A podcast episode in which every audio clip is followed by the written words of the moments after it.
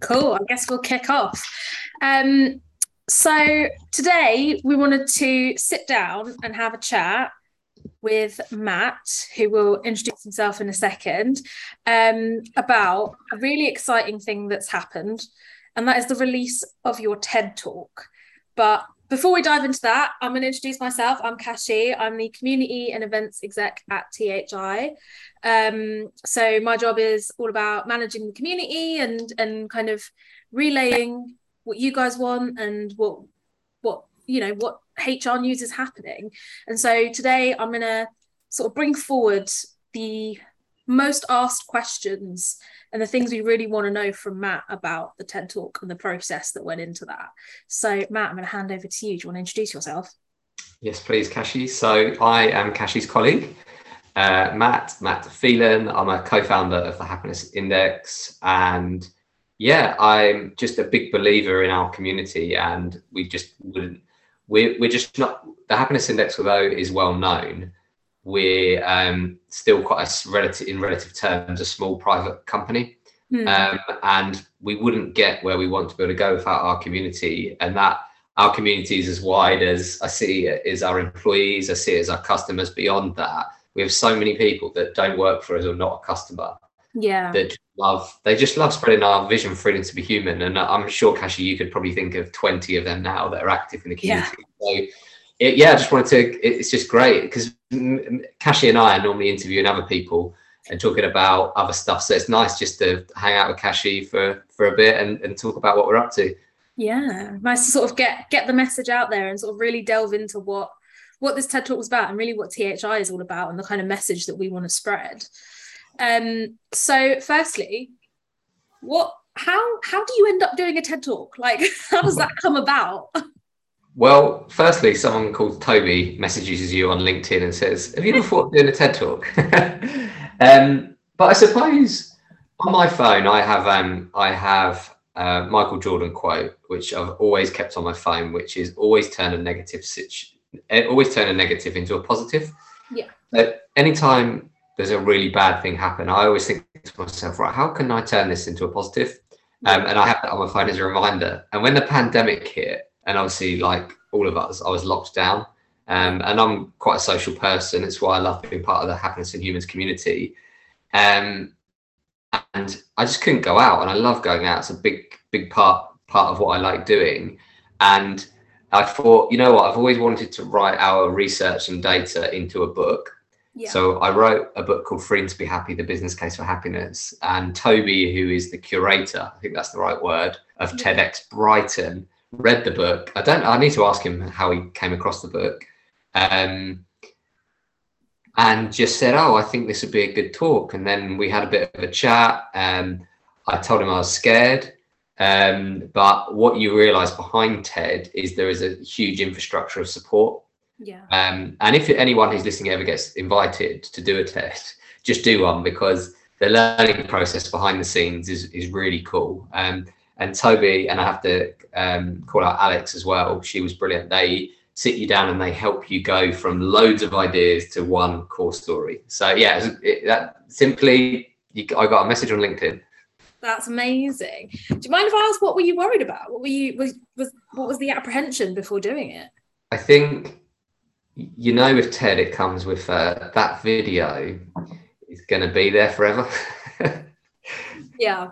So I do talks all the time. I've gone from the first time I had to do a talk, and I'm just sharing my own mental health thinking process. Is that first time I had to do a talk was in Canterbury, and I remember thinking in my head, if I get run over, that would be on the way to the talk. I remember thinking, if I get run over, that would be better than having to do this talk. that's that's like I, I do joke about it, even though that's a serious thing. Um, but that's what I was thinking in my head. Um, and obviously, talking in front of people is not worse than getting run over. Clearly not.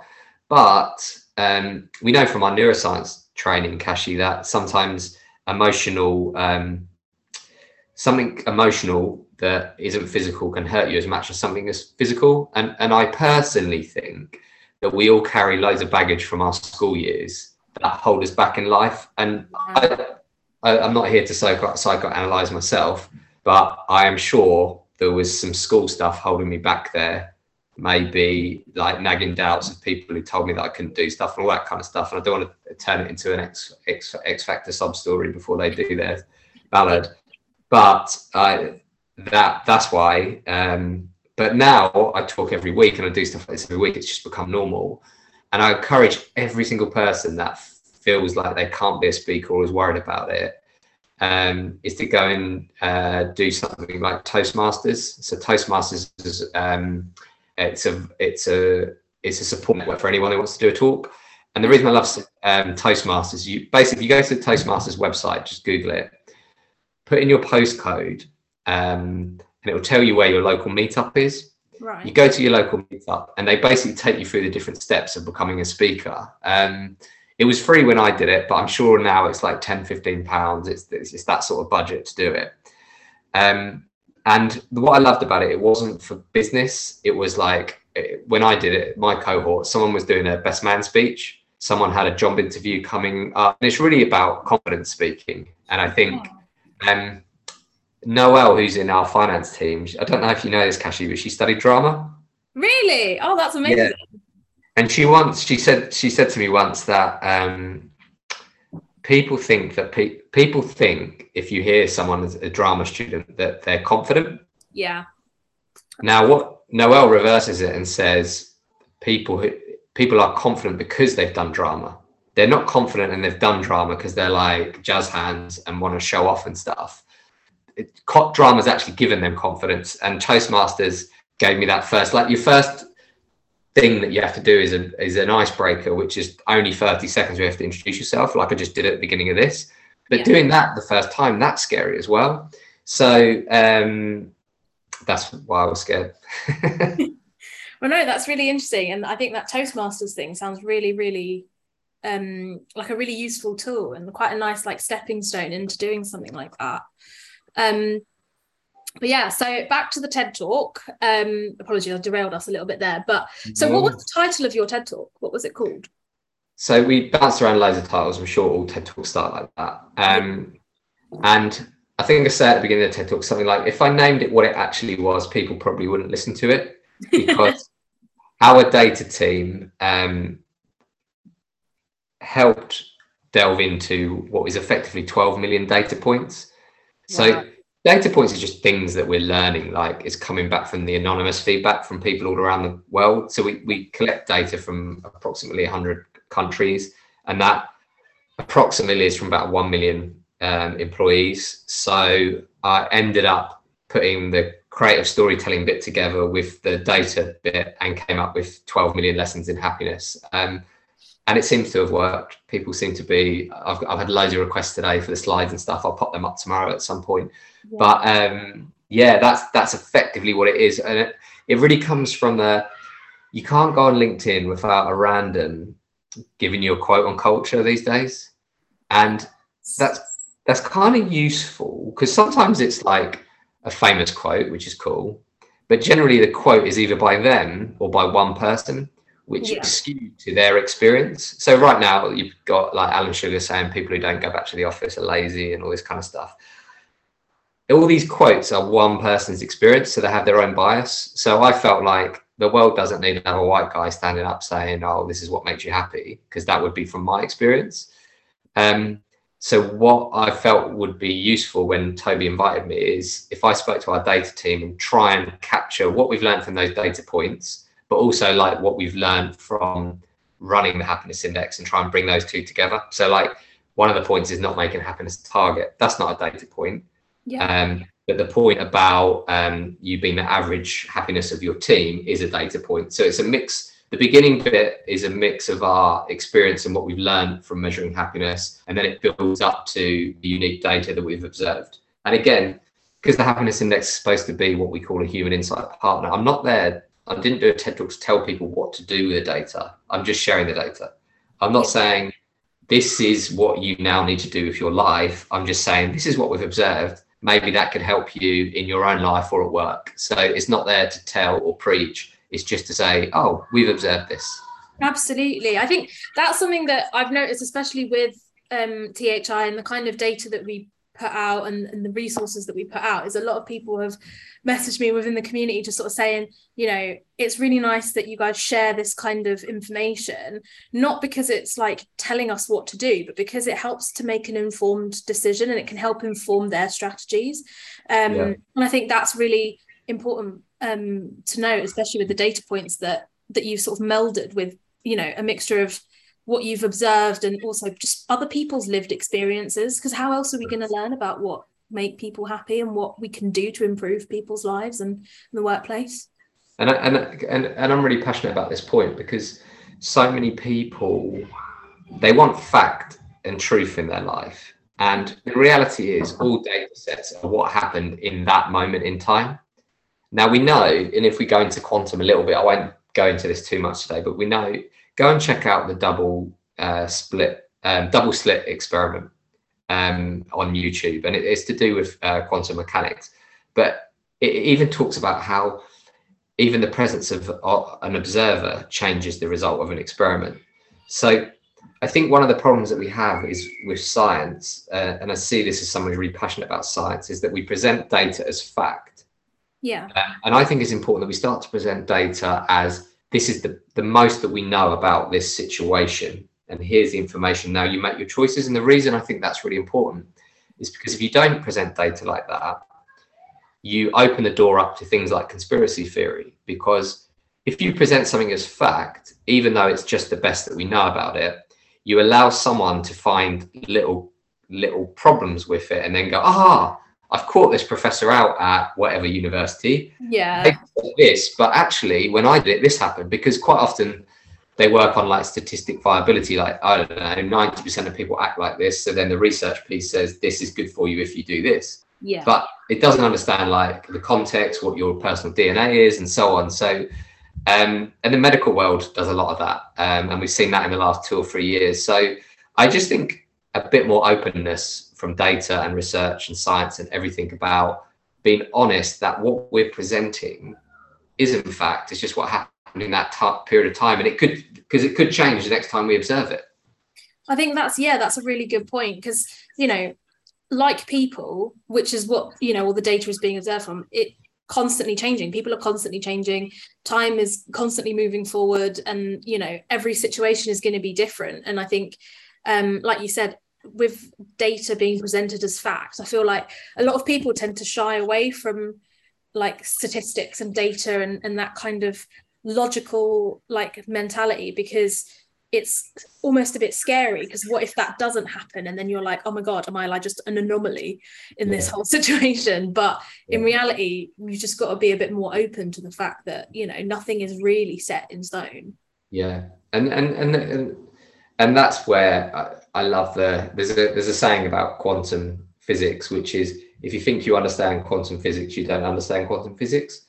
so, and it, the problem is, let's not get into politics today, but everything becomes left and right, and everything's just like you've got a bunch of people here that think like this, and a bunch of people here that think like this, and not and everyone, ever nobody's listening to each other, and and for me, that's that that's the worst case scenario, and we see that across a lot of the world. But at the moment, in terms of TED Talk, we're just trying to share data on what we know um, the drivers of happiness are and some other bits and bobs. And we hope our vision at the Happiness Index is freedom to be human. And we hope what that means is we help, hope that employers use that information to create a better work environment. That's, that's simply all we want to achieve with it.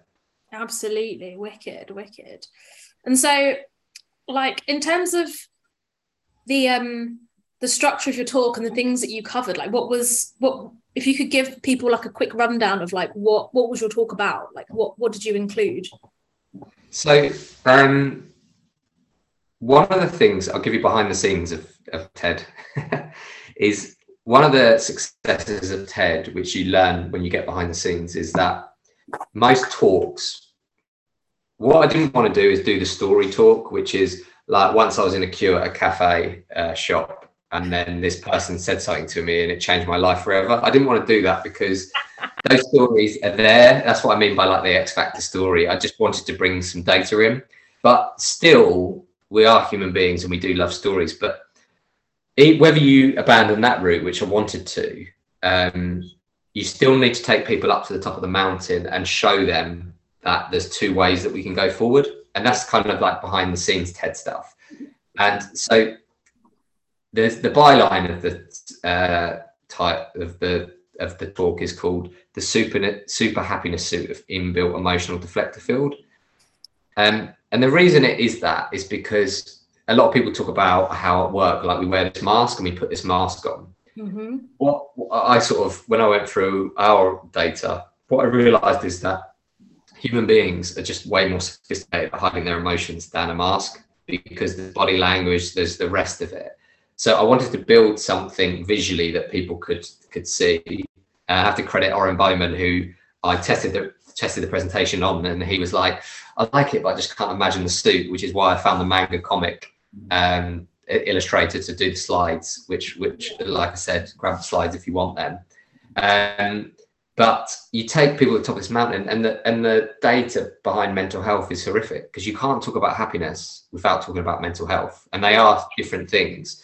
But I just wanted to lay it out there, like the burnout stats, the suicide stats. Like there is a cost to all of us pretending to be people that we're not, um, and pretending that we're okay when we're not, just to get through a meeting or get through a pitch. So that's a kind of like we can continue down this route, but if we do, here's this cost I don't see um, these things like burnout and suicide rates getting better with the way that we're currently going. I don't. I don't see it. I see the opposite happening. That either they stay the same, which is horrible, or they get worse. Um, and I'm quite an optimistic person.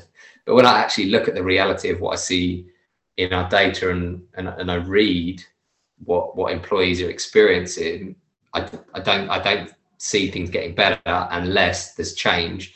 So rather than just be the doom monger, I, I felt like, right, I'll present the different roads, but then I can use our data to help people plot their own path forward. And again, rather than tell people this is the answer, and people want that from a TED talk. That's how like short we want stuff. 12 minutes, bang, I've got the I've got the answer to life. And I'll just follow that TED talk for the rest of my life. It doesn't work like that. Yeah. Um so yeah, that that's kind of the the, the basis of, of, of how I put it all together. Yeah, I quite like that as a roadmap almost. It's it's sort of like it's kind of like one of those um, one of those uh, what's it called? A christmas carol where you know you get you get shown all the different potential realities that could happen yeah. depending on what what you do. And and i think that's really important to look at because i think like you said i agree. I don't i don't see it getting any better unless change is made. And you know just through talking to so many of my friends and stuff that are at work and how they feel that you know dreading waking up for a monday morning and you know being so like miserable because they're like oh, i've got meetings this afternoon because they know that they're not their head's not in it.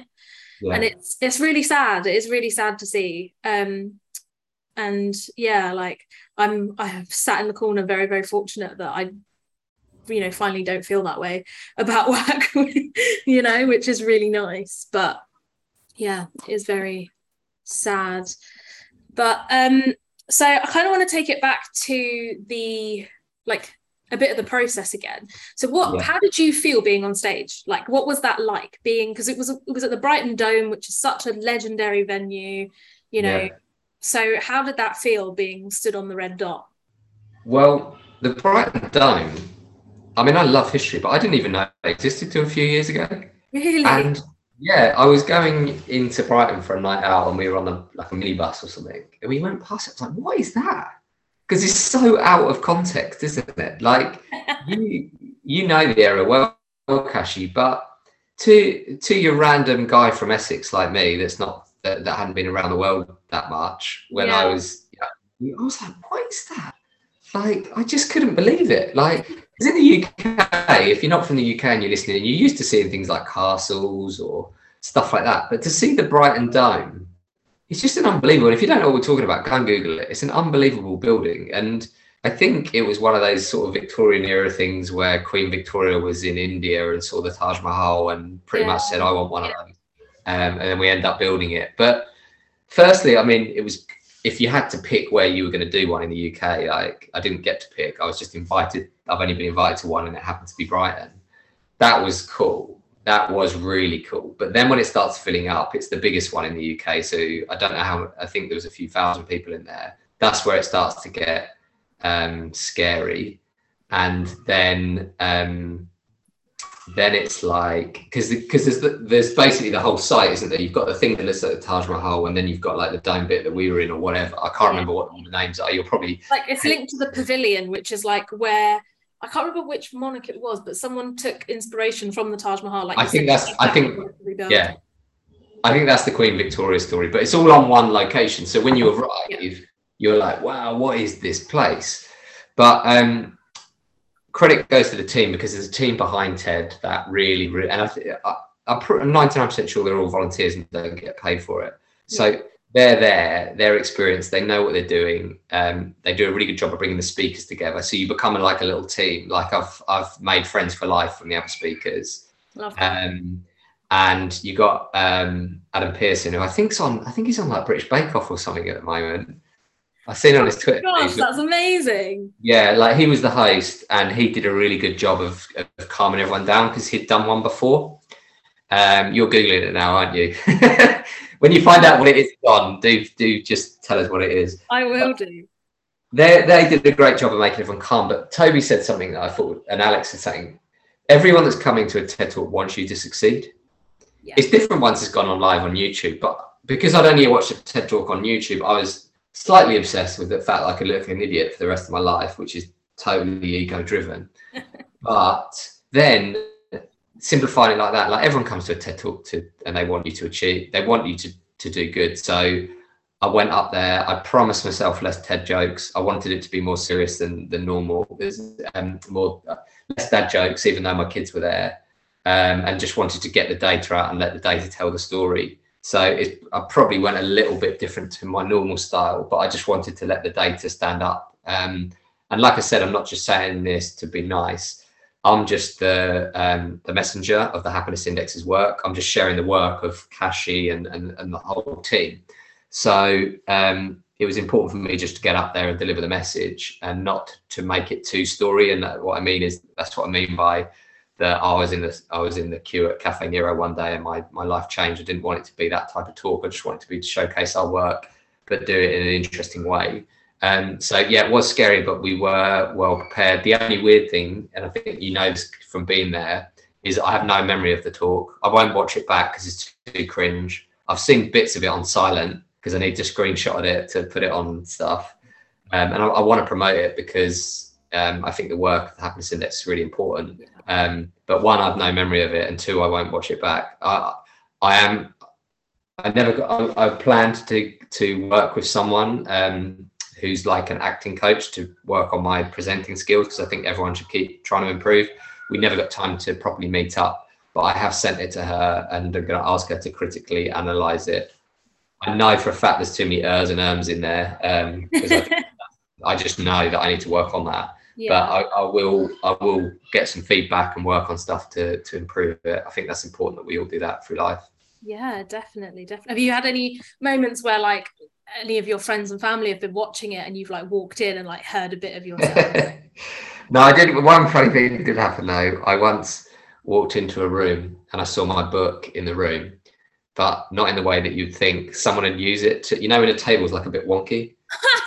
it was like under the it was under the leg. I was like, I recognise that. Look, it's got many purposes. It's multifunctional. Yeah, yeah. so, yeah, my family are pretty chill. They're not. They're. It struggles to get well done out of them. Um, it's just like, oh yeah, yeah, it's cool. So it's like, um, I, but I know that means they're. Uh, well, I think I think that means they're proud of me, but you know, so no, nothing like that yet. But we'll see. We'll wait to see. Absolutely, absolutely, we love that. Um, but yeah, so I guess you know we've talked through sort of what the talk was about, the sort of data points and the type of content that was in it. But in terms of what when you we talked about also about like the the fact that you didn't want to be like preachy or teacher or sort of telling people what to do. But when you when people walked out of that room what did you want that lasting impact to be? Like what did you want them to take away? I think it was my own realization that the work of the happiness index is principally done for the benefit of business and work. Yeah. But actually, we are analyzing human beings. Yeah. And what I wanted people to take away is realize that businesses are paying the happiness index to do what we do. They pay for our employee engagement and happiness platform. Yeah. And that's great. Um, companies all around the world use it. They, they pay subscriptions, and, and, from what our customers say, they love it. But in my mind, that is basically sponsoring the greater good for us to collect this research and greater understanding of human behavior. Yeah. So if you think about the two of the key points, which are around happiness always goes up, but it always goes down, it always goes up, it always goes down, and obviously see it like a heartbeat rather than the target. But also the realization that the more you practice it, the healthier it gets and the higher it goes. Yeah. Um, and the other point around you're the average happiness of, of the people around you. Like that, that, that's where the whole TED talk's going. And, it, and it's my own realization really after all the years of work at the happiness index is this stuff's for life. And that's obviously where the conclusion goes with it. Spoiler alert, obviously. Um, but that's, I didn't want the high fives and the whoop whoops. Like, uh, I didn't feel like, because it's not that this happened and my life changed. And there's some brilliant ones. There's some people who've been through some horrific stuff, have turned lives around that, that those stories should be told. This is a story about about us all and human beings and there's stuff in there that we can learn and businesses are paying for it. Like we've got amazing clients, they're brilliant. They pay our invoices to be able to do this. Yeah. Um, but um, we can keep sharing this stuff and we can apply it into our lives. Um, you don't have to go and buy self-help books by someone who's written a self-help book because they want to sell a self-help book. Nothing against self-help books. Um, self-help and taking responsibility for your own life, I believe, is hugely important. But there's a whole industry that's there just to sell books. Yeah. Um, that if we can keep sharing this stuff, um, which is sponsored by business, I uh, paid for by business, and then we take out that good stuff and share it. I think that's a really cool thing. Definitely, definitely. I think you know the feedback we get from people who have been to our webinars, read the books, looked at the you know short reads and ebooks that we put out with all that kind of data in there has been so positive in the sense that you know it's it's not it's storytelling, but it's n- not like individual storytelling in a sense. Like it's yeah. it's bringing together multiple experiences, and I think that's what's really valuable because it's all about like remembering that we're viewing things from so many different lenses. Yeah, you know, but I guess I mean you've you've achieved now TEDx Brighton. That is bloody huge. What what comes next? What's next in the plan?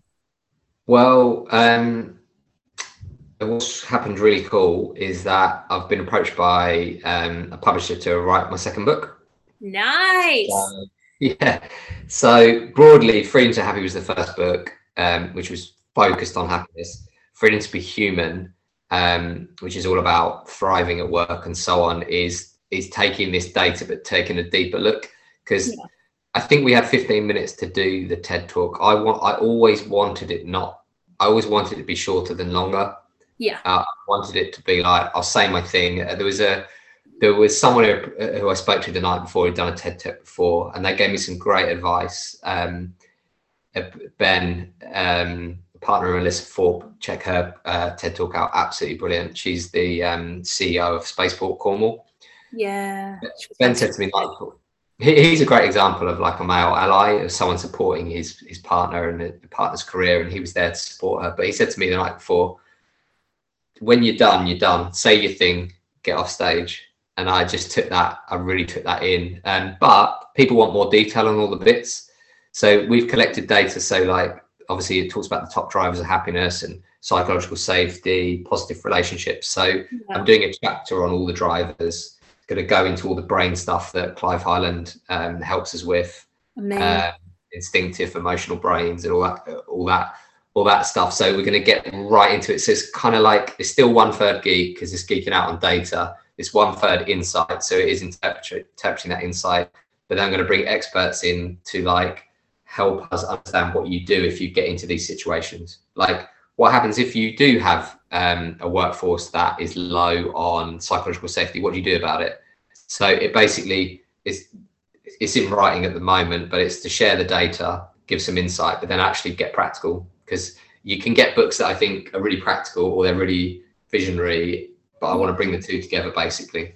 Definitely. I think that's really useful. I think it's always um, the best way to learn, isn't it? Is to be able to put that into practice and see it in this in a scenario. So I think that'll yeah. be really really interesting to read. I can't wait to read it. Um, when do we have like an expected timing, rough timing? Ooh, I think I'm I think I'm supposed to finish the manuscript by the end of um, the end of January. So okay. probably out 20 like the early sort of spring 23. I oh, nice. think what the really where I'm trying to go with it is I had a really good reply to the TED talk yesterday, which the TEDx talk, someone said, oh, it's really nice to have a talk on happiness that's not happy clappy. Yeah. I felt like that's that, that was one of the reasons and why I did the TED talk because I have to remind people all the time the difference between the happiness index and toxic positivity. And there's, there's a bit on that in the TED talk, but I want to get deeper into that because that's where we've got the happiness as a heartbeat rather than a target stuff. I really want to get into that and help those people because there's also that danger that you go around telling everyone to be happy. Um, yeah. Even though I believe this area of happiness is really important. So I really want it to appeal to those people that get that this is what this is what they want, but I don't want it to be happy clappy and toxic positivity. So I'm really hoping to bring along the people that are like um, instinctively care about employees. Yeah. We work with many of them, but I want to bring in the next category of people now that are probably cynics still, um, and start to show them that this is we're not called the high happiness index. We're called the happiness index. It's supposed to go up and down, and it's what you learn from those ups and downs and how you can improve the culture from that. So that's that's what's next. Um, that's a lot of work to do. I mean, you weren't at the happiness index from the last one, Kashi. Massive yeah. credit to Elle who helped me. Um, he's not going to be around this time for family reasons, but um, I think um, I said when the book came out, writing a book made me unhappy because the balance of family work and then chucking a book in was too much. Yeah. Um, so I'm gonna I'm gonna take a longer period to write it this time. So hopefully I don't end up becoming unhappy being an author. Fingers crossed, fingers crossed. I think that's really good um, to spread that out for yourself. But I mean, is there anything else coming up that we need to be keeping an eye on as we wrap no, up? No, I just think keep engaging in the community, keep messaging Kashi like what you want more of, who you want to hear from. Yeah, um, there's some wicked webinars coming up um, in, in Kashi's like plan for the rest of the year. But let us know what type of webinars you want to have, who you want to get on tag yeah. people, introduce us to people. The breakfasts are back. They're London centric at the moment, um, but we're doing HR breakfasts where you can meet with us.